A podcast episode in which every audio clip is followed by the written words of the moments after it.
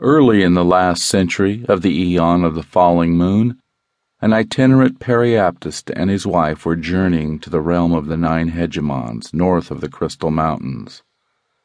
They were riding along the edges of the barrens when, driven by a sudden storm to seek refuge among the crystal boulders, they made an unexpected discovery. The azure deluge had a split second before been lit to noonday dazzle by an unearthly flare of purple lightning, by the sudden glare she had seen, or thought she had seen, a naked and gigantic man stumbling through the downpour. A man taller than any true human she had ever seen, with the broad, powerful shoulders, the swelling thews and narrow waist, and lean hips and long, sinewy legs of a gladiator or a hero out of legend. But what man would be here in the barrens? A region rumored to be unwholesome in the extreme. And why would he be devoid of clothing and of weapons? Perhaps she had merely glimpsed a mirage, born of the blue flood and the sudden flash of astral fire.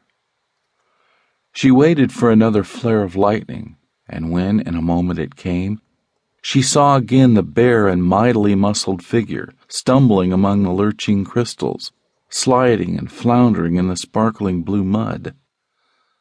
Husband, there is a man out there in the storm.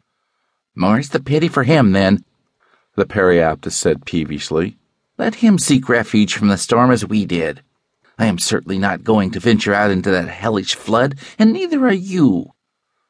Despite the finality in his words, the old artisan crept to the opening and peered out distastefully into the downpour.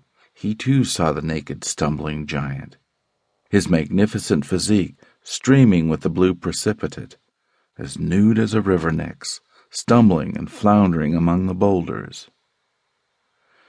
We must help the poor man, husband, his wife said. Flesko sighed and groaned but he knew that tone of voice, and was well aware that when Imanix spoke with just that patient, reasoning intonation in her voice, it was best for his peace of mind and for the serenity of his domestic arrangements that he perform the slight task she desired of him.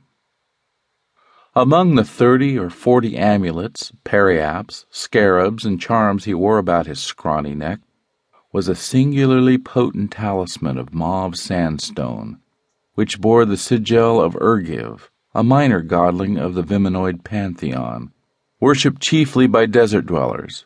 Urgiv reputedly felt a detestation for water so extreme that his protection, if properly evoked, might serve to deflect the azure deluge, at least long enough for Flesko to haul the naked and floundering giant into the shelter of their crystal husk